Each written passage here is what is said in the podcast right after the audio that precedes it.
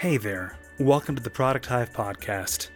On this episode, we're bringing you the informal discussion from Statistically Significant, our user research event.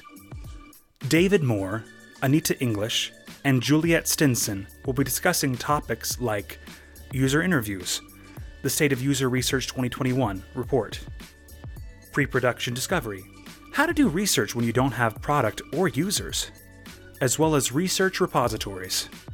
So now, let's hear the roundtable discussion on user research. Welcome to Statistically Significant.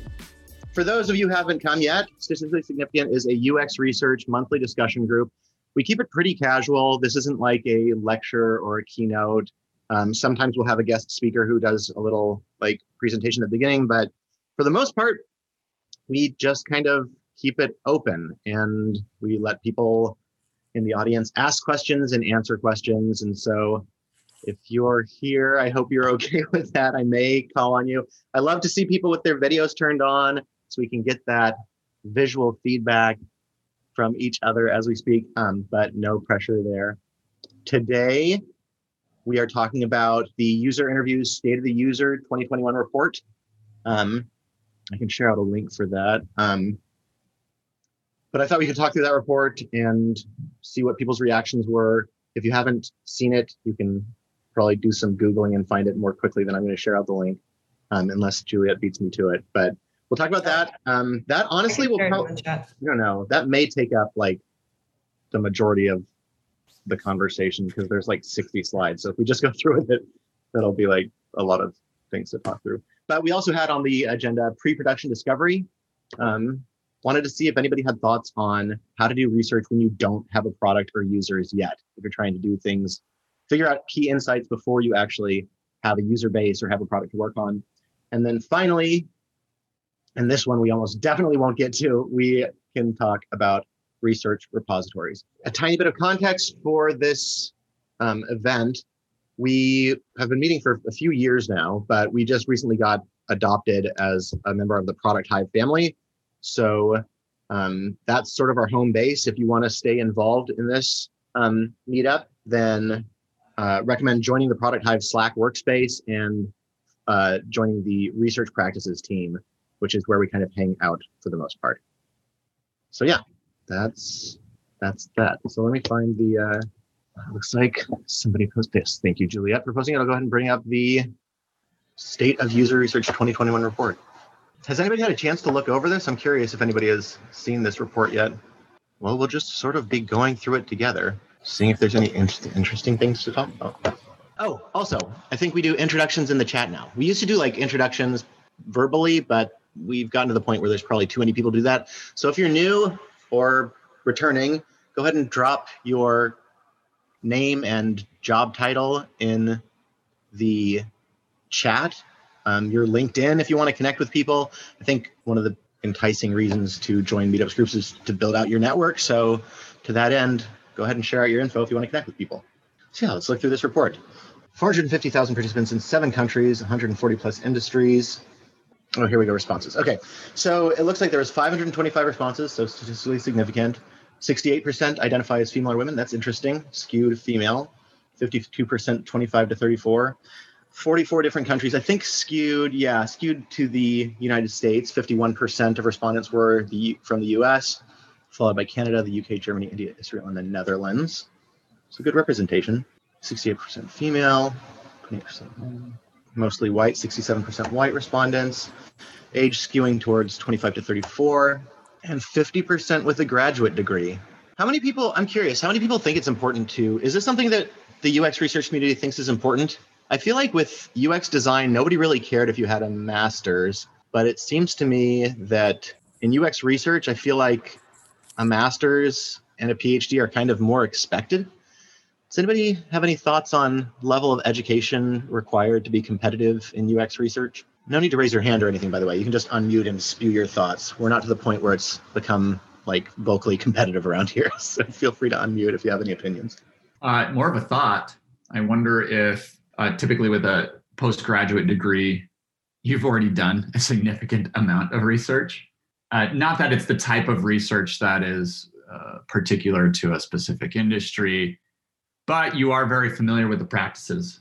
Um, and and so I would assume that part of that would be uh, maybe driving that. I I wouldn't say I, I, come from a product manager, more product manager world. I, I'm I'm a group product manager at Bluehost, but the the the UXR um, that we have at our at our company, a lot of them are have do have postgraduate degrees.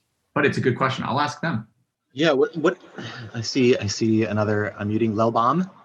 yeah. Hi. I'm a user researcher. One of the user researchers. Brandon is talking. Oh, there's about that. Lauren, Lauren, you answer that question. um, I think it's more about the knowledge that you have than the degree. I will say that you know, the degree gave me really specialized knowledge that an undergraduate degree didn't. So if there was like a way to get that knowledge um, outside of a degree, I think that would be okay as well. Um, but right now, it seems like a degree is the best way to get that skill set. Yeah, I would totally agree with that. And with Brandon as well. Thank you both for your responses. This is a particularly salient point for me because I just literally finished my thesis defense yesterday. So, congratulations to me. Yes, thank you. I will take applause. Yeah, I feel like I don't know. I, I actually had so back to the PM perspective. One of my early mentors said that he thought this was when I was doing UX. He thought that getting a PhD was actually detrimental. He was like, PhDs are like too rigorous and too slow moving and too stuck in their ways and too opinionated. I actually think a PhD is like a negative thing. I, I don't know. I tend to I tend to think that I mean when I'm looking over candidates, I think that a PhD or a master's is like just a clear indicator that this is like a relatively intelligent person, right?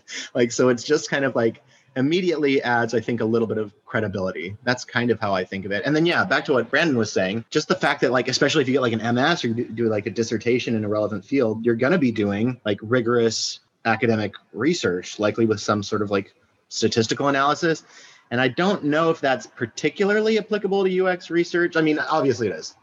But like my team, we really don't do any statistical analyses which is kind of actually that's something else that I'm curious about. How many I know, I think think I well, I don't know. I don't know if I know the answer.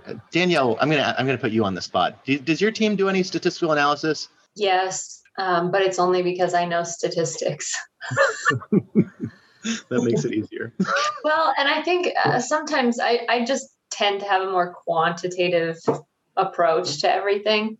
But I've mm-hmm. I've known some very capable researchers who didn't have graduate degrees. So I don't know. Yeah. I, I got a, a, master's and I like to say I failed out of my PhD in statistics. I mean, I didn't fail out, but um, it, it, um, uh, but I quit. So yeah, the, the, the, um, and I, I think it's, uh, I think it helps you, helps ground you in what you should be aware of and how many things you should be aware of. Um, what it also does, though, is it colors you into uh, if you don't have the practicum with it, uh, you kind of approach things pedantically instead of from a, a real world analysis. I know when I, you know, exited grad school, I had a perception of, of what uh, uh, business research would look like and how it would pair my academic research and it came comes nowhere close to that. So and and that's okay but but yeah. Maybe one idea is that maybe more graduate those with graduate degrees or or above are more interested in research type activity. Now i know that's not a general case but just a thought when they say research uh, i'm assuming if you go to a graduate type degree you, you do like the research academic side of uh, of the equation and so maybe that drives more of that behavior. I can talk about it a little bit from what I've seen. Yeah. So I work for AnswerLab. We're a UX firm specifically, and uh, AnswerLab requires their researchers to have master degrees. So all of us have masters, and then um, we also do um, statistical analyses, um, but we have separate quant and qual teams. So, nice. although it does seem like they're starting to lean towards being more open to those that have done like some kind of boot camp or like other training, I think that just as the field gets bigger and those things get more successful and established, I think it'll start to change. Excellent perspective. All right, let's keep cruising. So, mostly individual contributors, some managers, couple of VPs and C levels, a few directors. And it looks like only two thirds actually have user research or UX research in their title. So more representative of other roles than I expected. But I guess that makes sense if, if like PMs and UX are doing research. Oh, and related to that, nearly 100%, only one third are nearly 100%, 50 to 80% is another third as well. Okay, so still pretty significant research responsibilities. What falls under research? I wonder. Well, like like communicating research too, or planning, or Yeah, I wonder how that question was phrased. Is my my is my job all research or no research? I'm not sure. right. Like if I'm just doing people management for a research team, then is that none or everything? Do they include maybe at the end the questions they asked? They likely do. Let's see. Just to show you my whole desktop. I mean, it seems wise. Let's be real. The audience. Well, yeah, the audience. Yeah, audience. exactly. We're researchers. Show Yeah, us your research. Right, we want to see. Salary and experience. One third in their current role for less than a year, close to half between 100 and 150. Over a third work more than 40 hours a week. Oof. Don't do that. Work life balance. Third, one to four, one third, five to nine. Current job, drop off after three to four. I was talking about Do a random poll of like how long people have been in their positions. Should we do a really, really inaccurate poll? How many people have been in their current position for more than four years? I'm curious. Anybody? At the same company is what you're meaning. Yeah, at the same company. Yeah. No. Ryan. Me and Ryan. Yeah. How, is this detrimental? I mean, I feel like I've I've had good growth at my current role. So like my job titles are progressing, which is good. But I've been at Digicert for like almost five years now. Do you think it's a negative thing to stay at a the same company for that long? I'm curious. I kind of I, I kind of view it as a negative. Not not I mean, no no offense to Digicert. I think it's all about your personality type, honestly, Dave. I think, you know, for some people, that's just what they want to do. They want to find a place they really feel like they fit in and where they get to do the kind of work they want to do and they just stay there forever, you know, and that's a great fit. And for other people, they want the variety that comes from working in a lot of different places. And I think, too, it depends on where you settle down. I mean, I spent the first 13 years of my career in the same company, but I had six or seven different job titles, you know, because I was able to progress and do new and different things. So I got the variety, even though I was in the same place. I worked in two different countries, uh, two different states in the United States, you know, so that that helped, you know, that I had that variety. But eventually, it was time to move on, even from there. So, you know, I- I've got somebody on my team who worked at a previous company for nine, ten years. You know, just and it's per, partly personality type. You know, just people who like to stay in the same place if they find something that, that works for them. So, I think I don't know that there's a universal answer. Yeah, that makes sense. Great perspective, Young. Yeah, I, I would second what Jan said. Honestly, I uh, I was at my first company for six years and went through three or four roles or job titles. So as soon as I left, I mean, I I, I took a huge leap when I went to my next company. It didn't really matter because I had all the experience. So it'd be the equivalent of you know being a mid-level designer and jumping to a director at your next company because uh, to me it's it's either or right? Like it's if you love the culture of a company in my mind there's no point leaving it as long as you have the autonomy to grow and the mentorship. And i think there's a lot of advantages. I've seen pros and cons where um, if someone's really young in their career and they go and try to pioneer on a on a very small team like in a startup a lot of the time it stunts their growth rather than increases it because they have no higher level mentorship to help them grow at an unprecedented rate where I think hopping onto a good experienced team as a young professional will just jumpstart your career like no other thing can. But it, you know, it's it's that pro and con thing, right? You can still learn. I think there's a smart way to learn and the hard way to learn, and you can learn either way. It's it's just what flavor you enjoy, and if you really like grinding and spinning it up, like you said, or if you really love a culture and you feel empowered, then just keep cruising, right? To me, again, there's no right answer, right? So Yeah, that makes sense. And I think that's such good advice. That really resonates with me. And I'm seeing a lot of like enthusiastic nodding. I think that if you're you're placed with a good team that's doing things really well, that just levels you up so quickly. Yeah. Well, I was gonna jump in and say for me that like my mentality is I like always work for companies that I love. I really love digging in and staying with them as long as I can. The only reason I ever leave companies is when like the opportunity for growth has just been like like I've hit a ceiling. And I'm just like, okay, there's nowhere for me to go.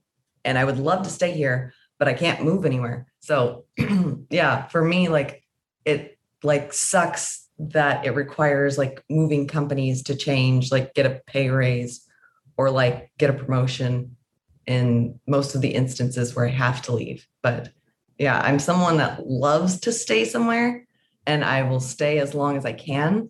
But the limitations have just been, in my experience, that the company is like, we can't give you a, any further promotions. Like someone would have to like quit above you or yeah, for pay raise stuff. But have to perform a coup, just take over this. yeah. that resonates with me as well. I think like, yeah, for me, it's the same thing kind of where like, as long as I feel challenged and like I'm learning, like I'm getting the chance to progress and grow and stretch myself and like I feel satisfied. But I do simultaneously, I do worry about the perception just because I hear pretty frequently that like when you get to like a really long stint, people people I think do wonder like why were you why are you at that job for so long? And like there's good explanations for There's good answers to that question, but I feel like the question comes up. so we've talked a lot about the advantages of staying, and what are some advantages of leaving? Uh, we've talked about you know higher salary, higher position, uh, more growth. Um, are, is there are there any other advantages to leaving that we haven't touched on yet? Being different flavors. I, you know, I, I almost always encourage uh, uh, new people that I hire. this is going to sound terrible because it it costs me as their manager, but to to come in and actually experience a few really good uh, departments around and experience it early in your career so that you can you can experience uh, the different flavors and and and be able to ferret out good and bad organizations and so it, uh, it it always costs me when somebody comes to me that I'm managing, and because I I support them in that, but it also means then I have to replace them, and that's unfortunate too. That's i think like i don't know that that approach to management though i think is really healthy in terms of like i mean you're going to have a great relationship with those team members while they're working for you you know if you really invest time in their career growth. So that's that's awesome um, but yeah to second what ryan's saying i think that for me just like seeing how a different organization operates and the things that work and that don't work this is kind of just echoing what you said but that is to me the biggest benefit just how like how different like research responsibilities are assigned between like the BI team and the research team is like always interesting. What methods are employed and focused on, how they prioritize things, all of that, like, and being able to like, I don't know. I almost feel like staying at one organization for, for so long, I'm, I'm learning how to do things one way really well, but that's not the only way to do things, right? So I, I love being able to like at least be exposed to different processes, processes, processi. Yeah, that would be my thought. I just had a thought based off of kind of what Ryan was saying, and I, I, I think it's extremely valuable for for people to have the chance to explore different teams and companies. Uh, not only to see what values they align with in terms of if you think of product management, right? There's like sales led orgs, product led orgs, and kind of these visionary led orgs, right? And kind of seeing what flavor you really resonate with early on in your career is is really valuable. Um, and the other thought there is, I've seen this happen a lot of, as I would define it Stockholm syndrome with uh, professionals, where they end up in a company and that's all they know, and they start to feel like that's the norm or that's kind of the benchmark for the rest of the industry. And I, I say that because I, I stepped into a company and after a few months i'm like wow this company really stinks. Like i don't align at all with anything that's going on. And it feels really oppressive almost. And then i would talk to younger designers where that's their first company and they'd chat with me and they're like this is this is the best company you know that that i've ever worked for and i love these guys. I'm like how many companies have you worked for you know? Because you can get into that stockholm syndrome in terms also of your value in the industry, right? Where I, I, think Juliet was talking about this about you know leveling up within your within your company, and at some point in time, typically you'll hit a ceiling, and that could be for a variety of reasons, right? Whether it's staffing or budgets or you know, whatever it is, team dynamics. But I've seen designers too where they're like, oh, well, you know, I'm getting paid this much and I, I feel like I'm being treated great. And I'm like, guys, interview with one other company and you'll find you could go 40% up from where you are. You know, and they just don't even realize it because they haven't taken the time to even look around, right? So Yeah. I always try and encourage people to, even if you're not looking for a job, just be interviewing. Stay sharp when it comes to like your interview skills and stay informed as to what's out there. Danielle, did you want to add to that? All I was going to say is, as a chronic jumper myself, I start melting at two years, apparently. Um, I, for me, it's the stage of business. I love this certain stage of the business growth journey. And once they grow up, I don't want to be there anymore. You got to kick them out of the nest at some point, right? oh, earnings 100 to 150, one third of respondents. Uh, wow, 12% making less than 25K per year. Albert, we got to get these people interviewing at other companies. That's, that's not enough money. Is this all full time people? That's a great question. I, I would imagine, I think, I mean, 25K has got to be close to like minimum wage, right? Like, well, no, that's not true. That's like, that would be like 50. No. Yes, but still, it's, It's possible that some of these people who answered are students. And in Yeah. that case, they'd be working part time. So it would be less than 24K a year. Yeah. Non-US folks Oh, on yeah. the second graph. Oh, yeah. Okay. Here's it's, here it's broken out by region. Oh, okay. Yeah, yeah. You see all the non US is way skewed low. Years of experience versus salary. Okay. Work longer, make more. Good. Hours per week. Oh my goodness. Yeah. These aren't part time people. 14% is less than 40. Wow. I typically don't push over 40 hours. I value that work life balance. I work effe- I work efficiently for, for 40 hours a week.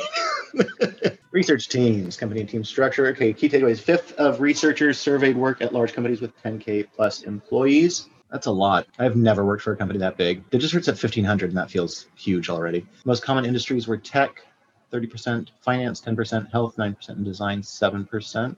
That's less tech than I would expect, I guess. Average number of dedicated researchers. It's a lot. We have four. Does anybody have more than four researchers on their team right now? Anybody working for a bigger bigger organization? Yeah, Endurance used to be bigger, but now we're splitting up. Um, so we used to have, we used to be part with uh, all of Endurance, so all of the presence brands as well as Constant Contact. And I gotta make a count. We still talk to them, but they're not like officially part of us. Uh-huh. One, two, three, four, five, six, seven, eight. I want to say nine plus someone to recruit and an intern, although the person who recruited mostly worked for the Constant Contact side. But sometimes, oh, that's not true. They did a lot of work for Brandon, but not for me. Lots of different industries represented. Six percent freelance. Okay. Forty percent enterprise.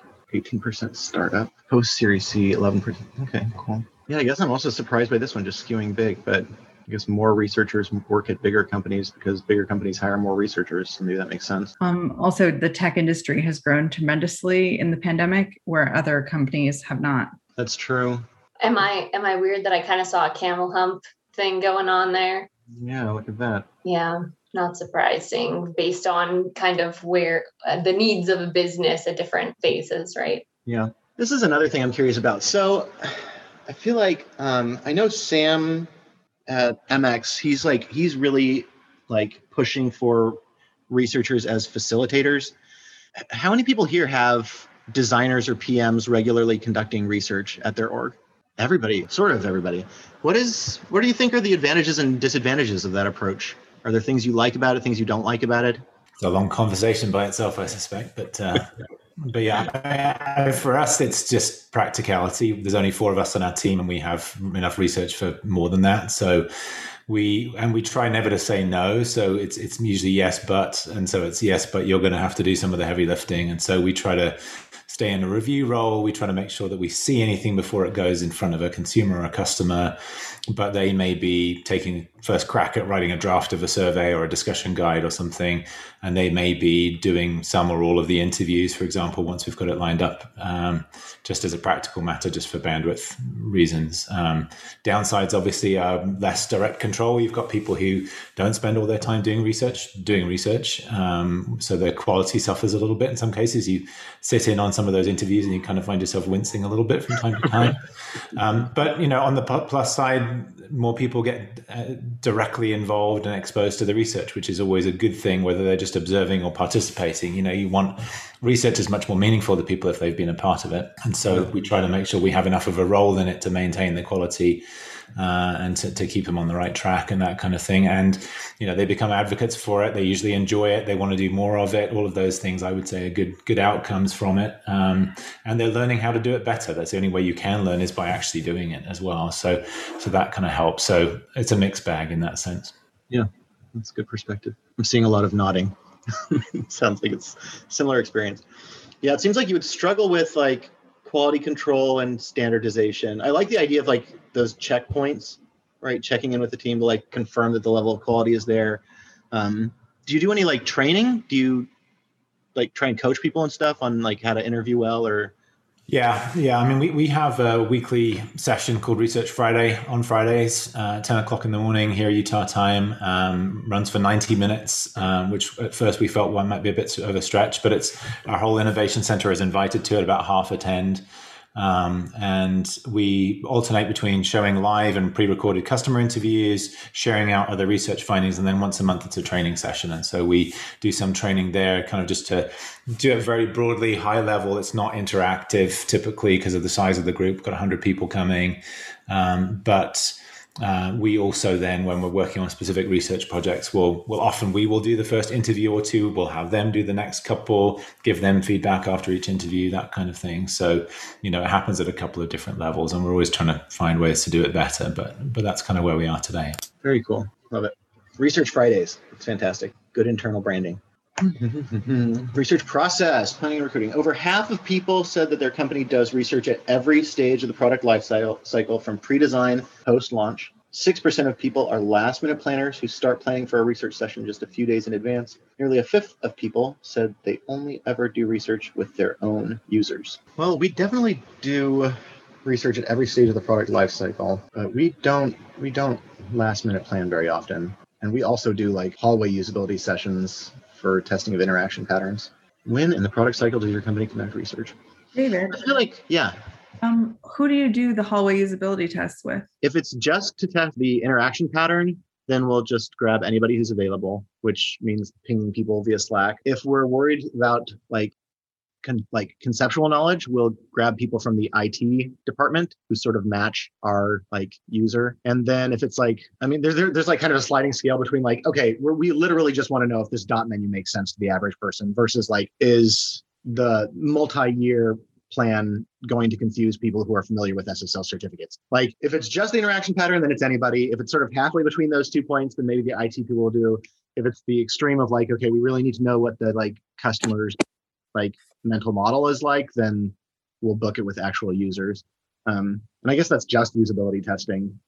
I think all other research we do with just users. Yeah. Everything else kind of like relies on an understanding of like our actual users like behavior and attitudes. So all the other stuff we do. How about other people? Other people doing guerrilla user testing of any kind? We have designers that will do it as often a first step, just to kind of gut check something that's brand new before they put it in front of consumers or customers. Of ask three people, you know, what they think about something, get their first impressions. I don't know. To me, design is a process of whittling, right? It's like start super broad and you're trying to narrow down to the final solution. And often you can get a good chunk of whittling done with a very short uh, guerrilla bit of testing, kind of like, oh, okay, nobody gets this. I've got to fix that, you know, that kind of thing. So it can be helpful there. How would you do guerrilla testing if everyone at your company is relatively tech savvy because it's a tech company like Bluehost? I'm asking the question about me. Um, uh, when most of the people who are signing up for the product are brand new to technology or relatively new to technology. That's a real challenge. Like, yeah, yeah. If the average person doesn't know what a DNS record is, and everybody at Bluehost does, that's a challenge. Any thoughts? I'll open this up. I mean, I think the whole point of guerrilla testing is just that raw kind of like it's just really raw and broad. So something we've done before is when I worked downtown, we just went to the City Creek food court and just snagged people as they were eating lunch and whatnot. And that was an easy way to get like a really broad range of people who aren't don't fit, you know, a like a specific knowledge bias or things like that. Um, another thing is, you know, we try to look even inside of a company, you might find a spread of tech savviness. Like we tend to look at things from from the lens of like research, product, and design, uh, perhaps. But if you maybe go to people in facilities or people in customer support, like different areas of the company, there's opportunities to to kind of hit those as well. And really, guerrilla is fun because you could literally just march out the front door and go snag people. I mean, it's it's pretty pretty accessible testing. Yeah, we could do it more. Have to snag people from six feet away with a mask on. Hi, I'm not going to come closer than six feet, but can I shout some questions in your direction? Can you see these designs? That's great. I've um I've reached out in Slack communities too, right? Just um tried to. I think there's a dedicated channel in Product Hive's workspace for recruitment um, that you could try. And I've also like bugged friends and family as well if you if you want to like, take advantage of relationships without hopefully without hurting those relationships too much. when in the product life product cycle does your company conduct research? I feel like the like as the research practice at organizations matures, it tends to sort of go from usability testing outwards in both directions where you get in like usability testing seems to me like kind of a staple right? Where like no matter where i've worked we always did usability testing. But as like research practice matured we went sort of like before that to do validity testing and before that to do like exploratory research and like feature discovery and same thing was sort of afterwards like monitoring like analytics and um, in-app feedback after things are launched that's sort of like something that has come with scale one question I did have actually that I wanted to post to the group was how many UX research teams are utilizing analytics? Is that something that your BI team uses? Um, how many UX research teams are utilizing in-app feedback? Again, is that something that another department is in charge of? Because at DigiCert, we own analytics and we own in-app feedback, and we kind of use the analytics tool to target people for in-app feedback. But like, I don't think that's maybe typical, and I'm wondering if anyone wants to talk about how their organization divides those responsibilities. I know ours, um, we use Pendo and it is, uh, it's on my camera. Um, it's mostly used by the PMs. The, the UX team is a little bit less familiar. Um, it's definitely less a part of our, our design process. It's more of a kind of business and kind of PM consideration at this point, but we're trying to change that. Nice. That's great perspective. Yeah, we use Pendo as well.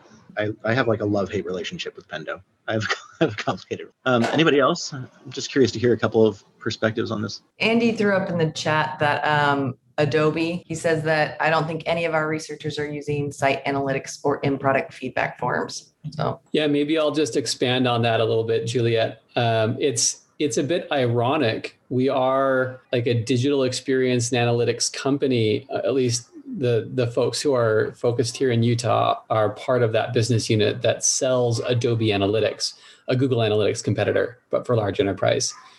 And I think we find that the research that we want to engage in is like we we want qualitative insights. We want to know why people are behaving certain ways, and I think site analytics just doesn't deliver that. You're only, you know, observing these broad patterns, and and you just you just can't you can't get the why out of the quantitative data. And as it relates to in product feedback, our targeting mechanisms are not targeted, they're very generalized. And so the kind of feedback that we get most often is, don't give me the survey. so it's so you know you you start digging through your in product feedback submissions and you find that there's so much noise you just start to lose faith that you're going to discover interesting things there. So we're yeah, we're our research efforts are always these one-off engagements that are planned and prepared and, and they are essentially devoid of site analytics or in-product feedback. So people who do use um, in-product feedback, how do you get around don't send me a survey? So we like pretty closely monitor all of our feedback as it comes in. We send messages to Slack channels and directed at specific relevant stakeholders. And when somebody complains about being surveyed, we just put them on a like a blacklist so they never get an in-app pop-up again right? Um, we actually get a very low percentage of complaints about our in-app surveys. We don't do a ton of like pop-ups.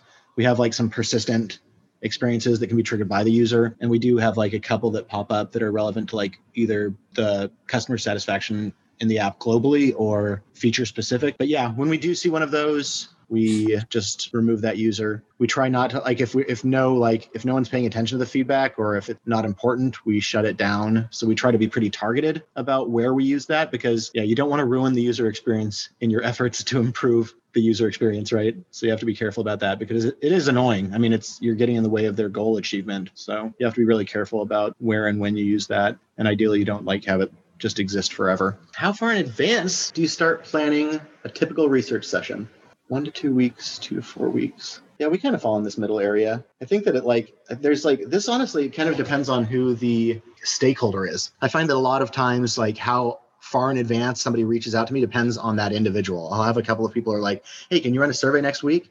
And I have other people who are like, "In the next quarter, we're going to need to do a little bit of investigation around this topic."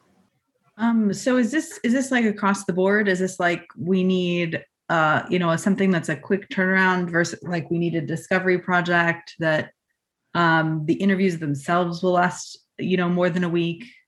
The the survey responses here, or yeah, yeah, yeah, because there's like different types of research that take different amounts of time to conduct and i mean i think that there different research requires a different amount of planning like if someone wants like a you know usability test that's going to last like five minutes in user testing. Um the you know writing the script doesn't take that long. So is it like headway before like in two weeks we're going to want this um even if it only takes a week to do you know or is it like we want this big extensive project let's start planning now um it's a great question. I think they at least had the consideration to put typical in quotes here, which is nice of them. But yeah, I have the same questions you do. I'm not sure. I think that when I think of like a typical research product, I mean process project, for me, I, I think that like typically we engage with customers. Typically, we're talking about like five to seven half hour calls. Typically, there's like about a week I need to like meet with the stakeholders, iron out the script, start to identify contacts, and then like a week to schedule and conduct maybe two, and then like a week to do analysis. How far in advance did I start planning it? From like the finish date or from like it begins? Probably a week or two in advance. I agree.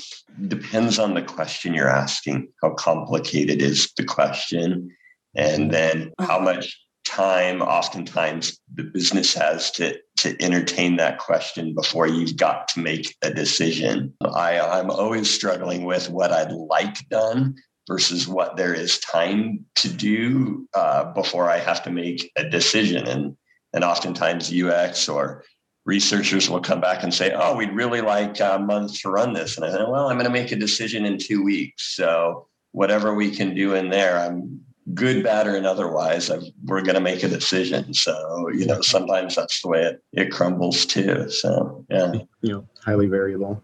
What percentage of your user research sessions in a year are with your own audience, customers, users, or panel owner managed versus outside source participants? Oh, yeah. We never, almost never use a recruiter. We really rarely engage with like research firms. Is that something other people here are doing? I know that I, we had one one person, I think a couple weeks ago, maybe like a couple weeks ago, a couple of like months ago, like two or three statistic, statistically significance ago who was just singing the praises of utilizing recruiters and it sounds like a great idea but i just don't have any experience with that does anybody want to speak to that we've done it we do it for really big though uh, baseline kind of competitive market landscape research. So you know uh, really understand uh, for us we're in the the lease to own space slash slash financial services. So we'll dump money to really understand how people are viewing their financial situation and, and do and use outside firms because it would just take too many internal resources to really drive that big of a research pool to to get a hold of. So that makes sense. Just trying to understand the whole market landscape. Yeah, be challenging. I'd say there's at least three places that we go outside our customer base. One is in surveys. So if we're trying to understand demand, interest, whatever in something, looking at our customer base isn't great because they're highly conditioned to be interested in certain things. So we'll we'll get go to Qualtrics themselves, which is our survey platform, and they'll get a sample for us, or we'll go to a Lucid or whatever and get it that way. So that's one. Second is we use usertesting.com for a lot of our testing of digital prototypes and that kind of thing. That by definition is not our customer base most of the time. Occasionally we find our customers there too, but that's not the intent uh, because we're often, again, looking for the unprimed consumer who doesn't have a huge grounding in the model that we're in and that kind of thing. So that's the second one. And then third, when we do, and we haven't done any for the past year, but in more normal times when we do kind of in home research with people, our customer base is always a great base to go after because we see how they use our products. But sometimes we're wanting to get feedback. Explicitly from people who use a competing product or people who don't buy in the space and we still want to be in their homes and so we'll go outside. And that's the hardest group to recruit because you know, we can't just pay a sample company or whatever. You can use recruiters for that kind of thing. Where before I joined Vivint, um, we used recruiters sometimes, and we've had mixed results with it. Sometimes it's led to really good participants, and sometimes it's led to the kind of people that just sign up for everything and, and aren't particularly useful. So we've preferred to do kind of social network uh, recruiting there, just kind of using our friends and family as kind of extended networks to recruit people. We often do a screener survey to gauge that people really are interested in the space and have interesting things to say before we'll say there's an incentive and, and this is what we'd actually like from you and so on. And that's it's tough. It's definitely like pulling teeth to some extent, but it's led to some pretty good results sometimes still. Yeah, we use user testing um, and we make sure that our screeners get you, you know, get us the people we want. And if we don't find them, we immediately stop. We also use a lot of recruiting within our customer base. I'm not sure if it'll continue. We've been using all the customers from the other presence brands who might be interested, and also people from Constant Contact, which I don't know if the Constant Contact thing is going to stay and then, yeah, I think that's it. I can't remember who it was. One of our members wanted to set up like a uh, like participant sharing pool where you could volunteer people from your org participate in other research projects for other statistically significant members. But I think that kind of like fell through, but it still seems like a good idea. Um, one thing we've done because recruitment is a challenge for us. We do want to get better at it. That's one of kind of our goals for 2021 is to improve the recruitment process. But one thing we've done that I thought was a step in the right direction that helped out was we just sent out like a general recruitment survey. So we kind of listed all like the possible like features that might be relevant to test on like people on and like listed some attributes that we might potentially want to segment on and just ask people if they were willing to participate in future research projects. And we just kind of like launched that preemptively. So we had this like pool of people who had already said like, yeah, I'm interested in doing user research for you that we could use to like contact when we went to send out like emails for you know booking interviews. One other thing that might help, David, we we've yeah. been using Craigslist, um, and I imagine oh. you can use Craigslist from like any city that you want. Yeah. Um, and if as long as it's like a digital interview. So yeah, if you're looking for like, you know, a specific group of people who want a specific type of SSL certificates, there's no reason not to post in like a lot of the major cities in that your customers are in. Nice. That's a great idea. I love that. I'm going to totally use that. It's fantastic. Um, I did want to reserve a little bit of time. We've got through about half. There's like 60 slides, so I'm not going to make it. Quick, absorb everything as I zoom through it. There, we learned it all. You can go through the rest of that. Curious to hear, drop in research practices if there's anything that stands out to you or that you want to discuss next time. But I did want to reserve some time for just questions from new UX researchers or people interested in UX research who have any questions that we can kind of try and have some of maybe our more experienced people field. Are there any questions from the noobs? Yes, I have a question. And also, Brandon cannot answer. right. Recently, uh, there's been a push for a much faster turnaround in research. It means cutting a couple of corners here and there or qualifying the results in that you know, if I'm doing a discovery project, which is what I've just been asked to do, you know, usually I think of discovery projects as anywhere between like eight and 15 people to find a lot of patterns. But for the most recent project that I've been doing, I've talked to six people and only five of which really fit the criteria.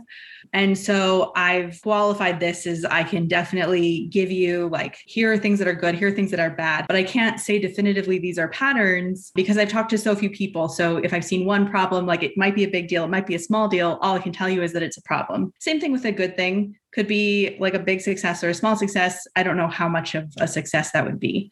Um, similarly, another usability test, I was asked to do that, but I wasn't able to get as much juicy stuff as I thought might be helpful, but it was more important that they get the results sooner to develop the product. So, like, at what point do you push back? You know, and obviously it's like use your own judgment, right? But like, at what point do you say, I think this data is necessary? I don't think it's necessary to continue.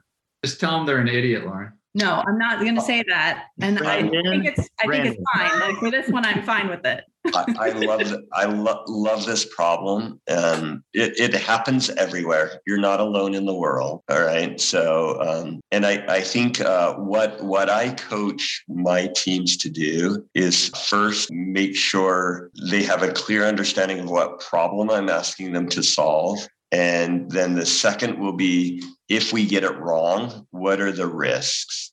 So if I put pressure on my team, which I do from time to time, probably more than they would like. Uh, what I try to be is open of, well, if we mess it all up because I didn't give you the time to do it, what do you guys imagine will go off the rails? And then how bad is that? And, and if you can articulate that back up clearly to say, well, if I uh, got another 23 people in here, I'd be more or less confident uh, in the discovery effort. Maybe it's worth it, maybe it's not. But but the more you can help quantify for silly executives the the risk, uh, it it will go better for you.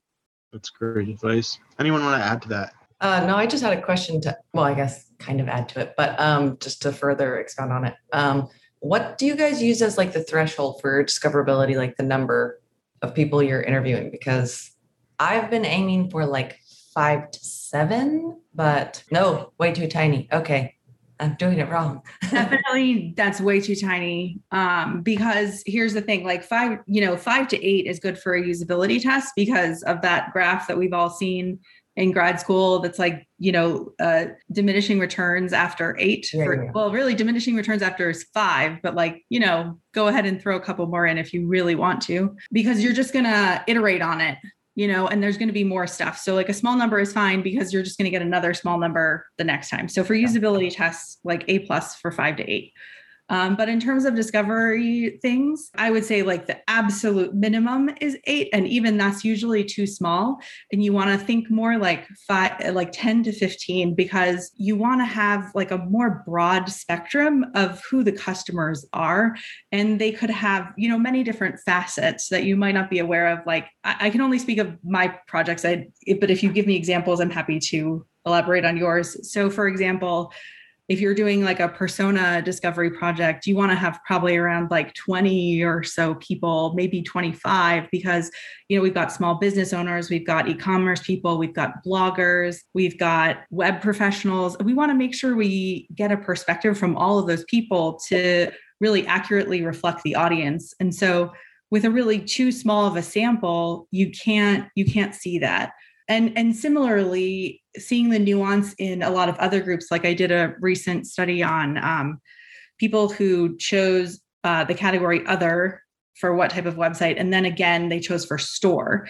And so I saw people who were they were running their own business to sell um, classes uh, online. They were running their business as like a high traffic blog. So they're not really a store, but like they have an affiliate link. So they link to things. So like maybe they're kind of doing it. I saw people who were, you know, personalities who wanted to sell their own swag. And so if you cut it too small, you just don't see the whole audience. Yeah, that totally makes sense. Mine was just like a very, very small feature specifically that I was doing discoverability on. And we only had like. Oh, yeah. you said discoverability, not discovery. I'm sorry. Someone else, please answer. Oh no no sorry no. Actually, uh, I think well, I think that was great time, information so. still, but yeah, we better cut it off. No no, I think I think that was great. That was a good answer. I think the question is important. And Like, yeah, we, as Jan said in the chat, we could probably define discovery in this context, but that will have to wait until next time because we are at the hour. Thank you so much, everyone, for coming. It was great to see all of you. Hope to see you next time. Again, we'll post this in research practices. So if you want to stay up to date, join that channel in the Product Hive workspace. Take care, everyone. Have a good weekend. See you next time. A big thanks to David Moore, Anita English, and Juliet Stinson for the discussion. If you learned some things from their conversation, be sure to share it with your team or share it on Twitter and mention us at product underscore hive. Sharing these talks is a great way to support Product Hive. As always, be sure to check out all our upcoming events. You can find them by searching for Product Hive on meetup.com. And while you're there, go ahead and join the group so you always get the latest updates. We also have a YouTube channel where you can find videos of all the past talks. Thanks for listening. We'll be back in your feed soon, and we'll see you at one of our next events.